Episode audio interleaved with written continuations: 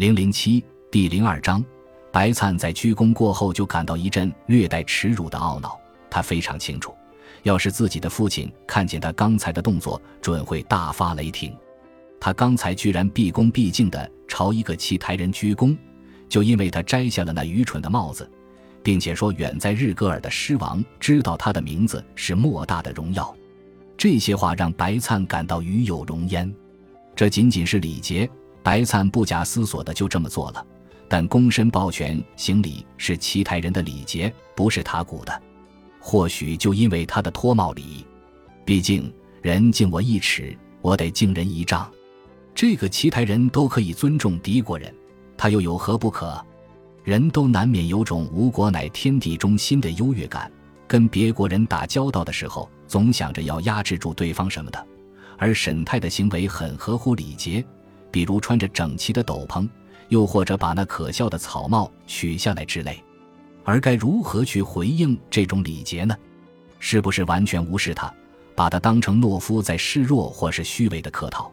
完全不考虑这个家伙在这片土地上为牺牲的塔古士兵做了什么。白灿觉得自己不能做这种事，他不是那种傲慢又冷血的人。对一名战士来说，缺乏这样的素质，或许会影响他今后的晋升之路。对于那些从军的年轻人而言，在边境立下赫赫战功是一个可以让他们热血沸腾的梦想。年轻人总是陶醉于这样的梦想。证明自己勇气最好的地方就是战场，这是否就意味着战争是必不可少的？和平对塔古而言无疑是件好事，意味着稳定的边境贸易、满仓满谷的粮食，还有新修建的道路和寺庙。塔古人民更愿意看着自己的孩子平安长大，而不是成为战场上倒下的尸骨之一，就如在库拉诺湖边那样。不过，对那些胸怀雄心壮志，想要在战场上建功立业的将士而言，和平无疑是一场灾难。而这些话当然不能跟一个奇台人提起，否则就是泄露军机。这种事情的传播范围仅限于塔古国边境的要塞内。不过说实话，托沈泰的福，远在日戈尔的朝廷也知道了白灿的名字，他也算是沾上眼前这位相貌平凡、彬彬有礼、眼神深邃男子的光了。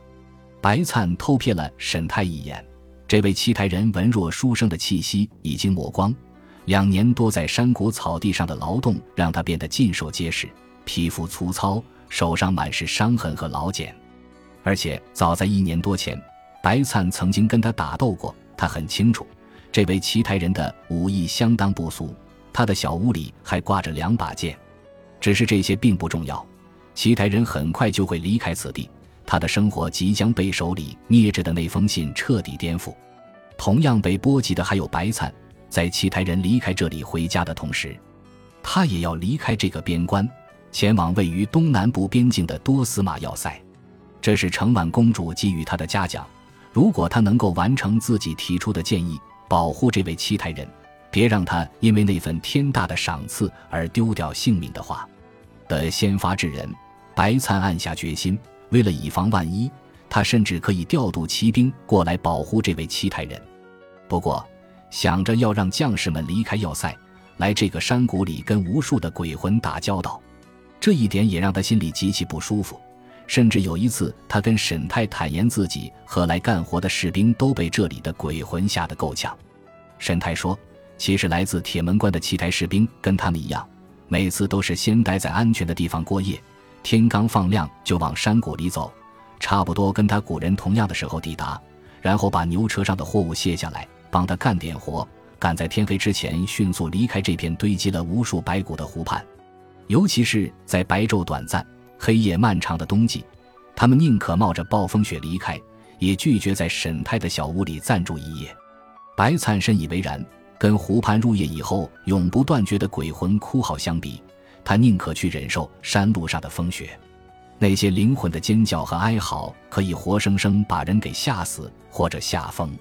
然而，他身边这位奇台人看上去可不像是个疯子，虽然在他古要塞里盛传他早就疯了，或许在铁门关那边也是吧。两国士兵倒是在这一点上保持了一致。或许诋毁沈泰是个疯子，比认同他比其他人勇敢来的更容易吧。当然，也有人想要跟他比试一下，看看他是不是真有这么勇敢，就像格纳这样的家伙。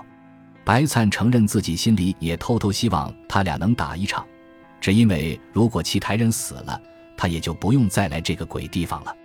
沈泰又戴上了那顶可笑的帽子。白灿告诉他自己的打算，尽可能保证他能够活着回到新安，并且带回他的汗血宝马。因为事实就如沈泰所说的那样，倘若他就这么毫不掩饰地赶着一大批汗血宝马东行，就是十条命也不够他送的。这份厚赐简直是奢侈到疯狂，但荒谬和疯狂是皇室的特权，不是吗？在沈泰面前，他差点把这番话说出口，又咽了回去。白灿自己也不知道为什么，或许是看到沈泰又重新读了一次信，脸上震惊的表情还没有褪去吧。从白灿第一次来这里之后，他还没看到这个奇台人情绪如此不稳定过。他们步行回到了沈泰的小屋，白灿看着士兵把装给养的箱子放到储藏间，那些箱子不是金属的，就是扎得很紧的木头。防止老鼠糟蹋粮食，他又开了个关于酒和漫漫长夜的玩笑。格纳和亚达正在把劈好的柴禾放在墙边。格纳工作的太卖力了，那身冗余的装甲下汗水不断滴落，他似乎是在用这种方式发泄愤怒，而这正中白灿下怀。一个好的指挥官的善于利用部下的情绪。时过正午，太阳刚刚从天顶往西偏斜。春夏之交，白日渐长，沿着小路走到湖边非常方便。白灿还有足够的时间跟沈泰慢慢的喝上一杯温酒，这也是七台的饮酒方式，在愉快的告别。士兵们已经有些焦躁了，沈泰也有点心烦意乱，连他那永远谦逊有礼、平静无波的表情都掩饰不住。白灿清楚自己无法去责怪他，二百五十匹汗血宝马，白玉公主的旨意。只有像他那样长居深宫之中的人，才能恩赐如此疯狂的礼物。可是陛下居然准了，太不明智了。白灿在回城的路上想着，真是红颜祸水，永远不要低估宠妃对陛下的影响力。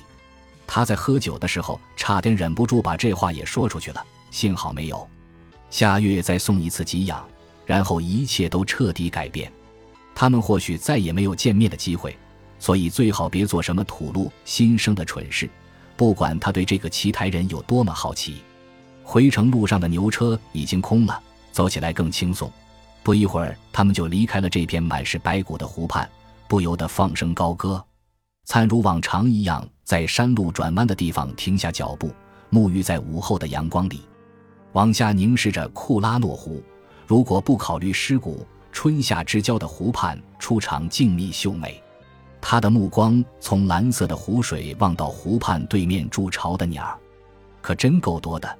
朝那边开一弓，保准能来个一箭三雕，就怕射中以后没有落下去的空隙呢。他不由得露出一丝微笑，为离开这里感到高兴，这一点无需掩饰。他看着对面低洼的草地，遥对着北边连绵不绝的群山，在他古人的传说里，远古时期。这片山脉曾经住着蓝色面孔、高大凶残的魔鬼，后来他们被他古人信奉的草原之神禁锢在这片山峰之中。草原之神大展神通，搬来了其他的山峰，加持了神力，禁锢住魔鬼。他们刚刚离开的地方就在魔鬼居住的范围之内，而草原之神则居住在遥远的南边，越过日格尔城后那一片高耸入云。从未有人攀登过的高山里，白灿的目光落在了湖边的坟堆上，在七台人小屋的西南边草地上，整整三长排，这是七台人两年辛苦的成果。他看到沈泰已经开始今天的工作，甚至都没等他古人走远，第三排长长的坟堆也即将填满。隔着这么远的距离，沈泰那看上去渺小的身影，不停地弯腰铲地，一次又一次。